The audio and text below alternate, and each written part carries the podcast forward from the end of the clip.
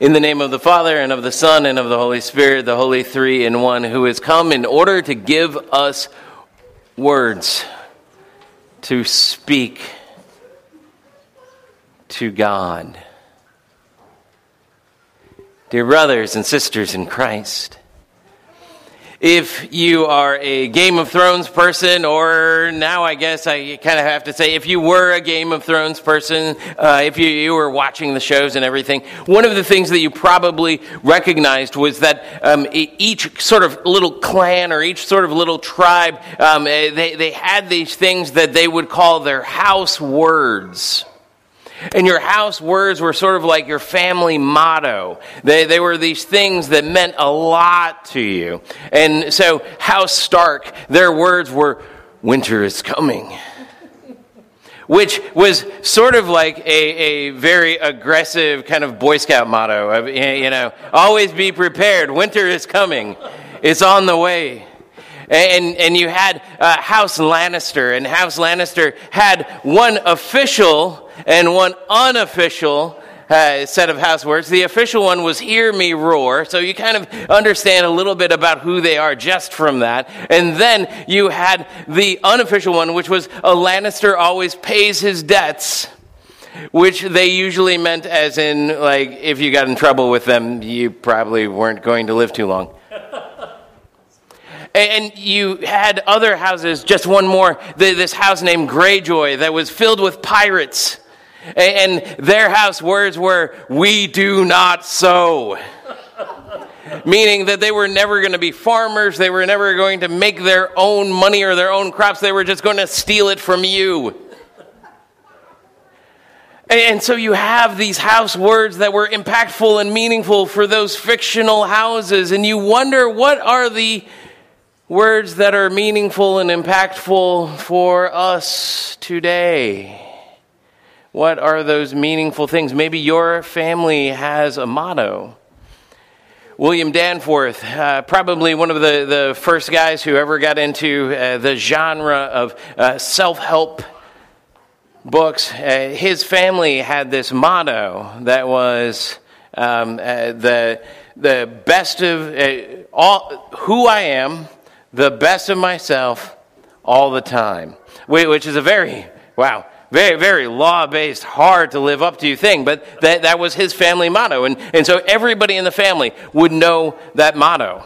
And maybe your family doesn't have a motto, but maybe there's something, uh, if you work, maybe there's some kind of uh, corporate motto. Or if you're a student, you know what Vires, Artes, and Mores are.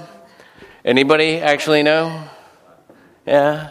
Oh, bad FSU people. But the, there are these collections of words that mean a lot to us. And the, these collections of words, they're, they're gathered together and they're, they're gathered close to our hearts. And for people of faith, we have a few of those different words that we gather close to our hearts. I think specifically as Lutherans, we, we gather together around words like a mighty fortress is our God.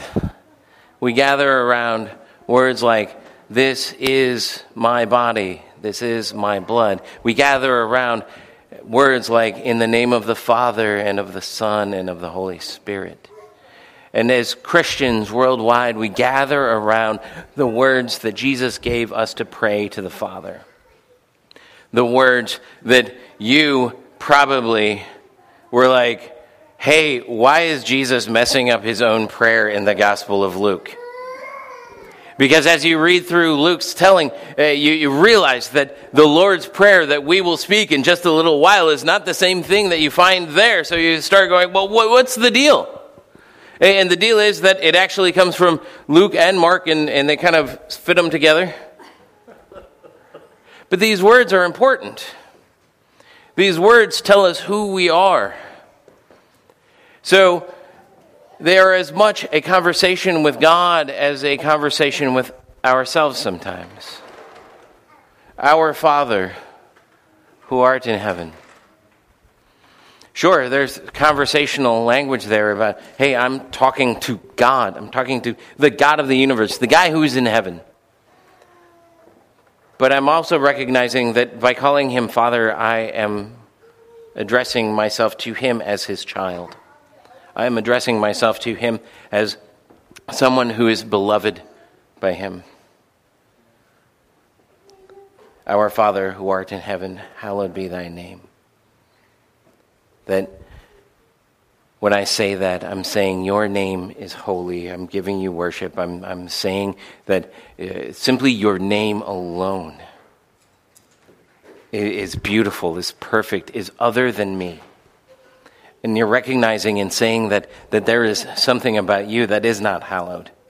Something in you that recognizes the greatness of God because of your insignificance. Our Father who art in heaven, hallowed be thy name. Thy kingdom come, thy will be done. Recognizing both in that conversation with God, asking for his kingdom to come, asking for his will to be done, but also recognizing that we live in this messy place where we're kind of in between those things where, where we're in between this desire that we sometimes feel for his kingdom to come and for his will to be done, but also recognizing that there is sin at the very center of us that sometimes reacts negatively to that, that says, I don't want your kingdom to come. I don't want your will to be done, at least in my life, maybe in that guy, but not me. Our Father who art in heaven, hallowed be thy name. Thy kingdom come, thy will be done, on earth as it is in heaven. Give us this day our daily bread. Recognizing that we don't have that on our own. Recognizing that our daily bread doesn't come simply by what we do at our jobs recognizing that our daily bread doesn't simply come because we're nice people, but because those things are gifts given to us.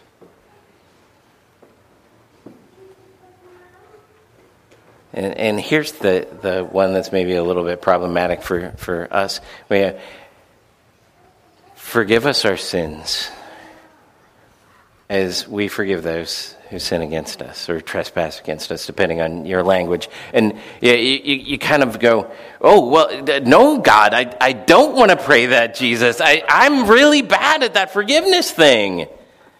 Please, no, do not forgive me as I forgive. But, but what if we just got to a point where, where we said, okay, well, maybe this is just like as I'm forgiving other people, that I'm recognizing that I can't forgive myself.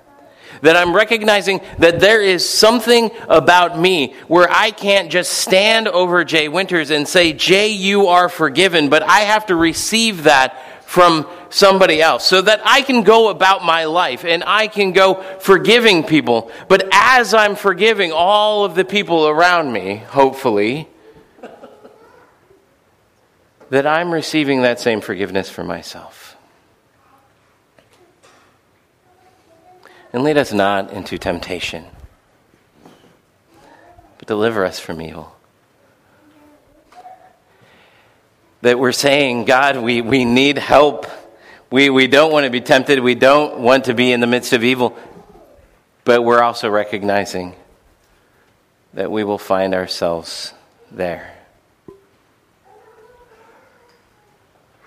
And, and, then you have the weird little bit that if you're used to worshiping perhaps with other, other traditions, they, they cut this off uh, because it's not originally a part of the gospel things. Um, uh, but it, it goes, For thine is the kingdom and the power and the glory forever and ever. Amen. And if you're ever worshiping alongside uh, somebody who is Roman Catholic, there's a good chance, uh, it's not 100% anymore, but a good chance that you will start saying that and you will out yourself as the Protestant or the Lutheran in the room.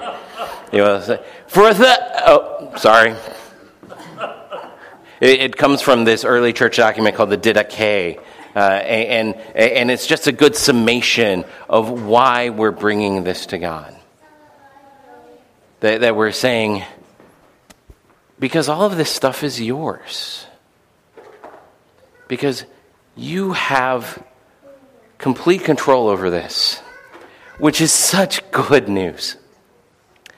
Because if we had complete control over this, well, we know what happens to the stuff that we have complete control over. We know that the stuff that we have complete control over fails. We know that we don't even live up to our own expectation. We don't even live up to our own words. Whatever those mottos are in your life, whether they be Vires, Artes, and Mores, whether they be something akin to what the Danforths say to each other when they have breakfast in the morning, whether they be something more like what the Lannisters say as they're shanking you in the back. you recognize that you are bad at following through on your own words. But as Christians, we recognize that God does not have that same frailty. God is not bad at following through on his words. God is perfect at following through on his own words. Which is so diametrically opposite from our experience that it's really hard for us to comprehend. And so we go, we, we, we start to grapple with okay, when God says that He is going to create the world and He does it by saying it, we go, well, that can't, can't be really what happens. And it is. Because when God says something, it happens. When God says that you are forgiven of your sins in the name of the Father and of the Son and of the Holy Spirit, it's forgiven when God says, This is my body and this is my blood, it is so. Not because that stuff is easy for us to comprehend, but because God has a perfect track record of following through on His words. And He showed us that by following through on His Old Testament promises that said there is a Messiah who is coming a Messiah who will suffer on behalf of the world, so that we will have the words to address God as our Father. So may you this week, may you recognize how beautiful and how powerful those words are. But even more than that, may you recognize that those words are powerful because God follows through on his promises. And may you take that faith in hand as you bring him the prayers of your ordinary life this week. Amen.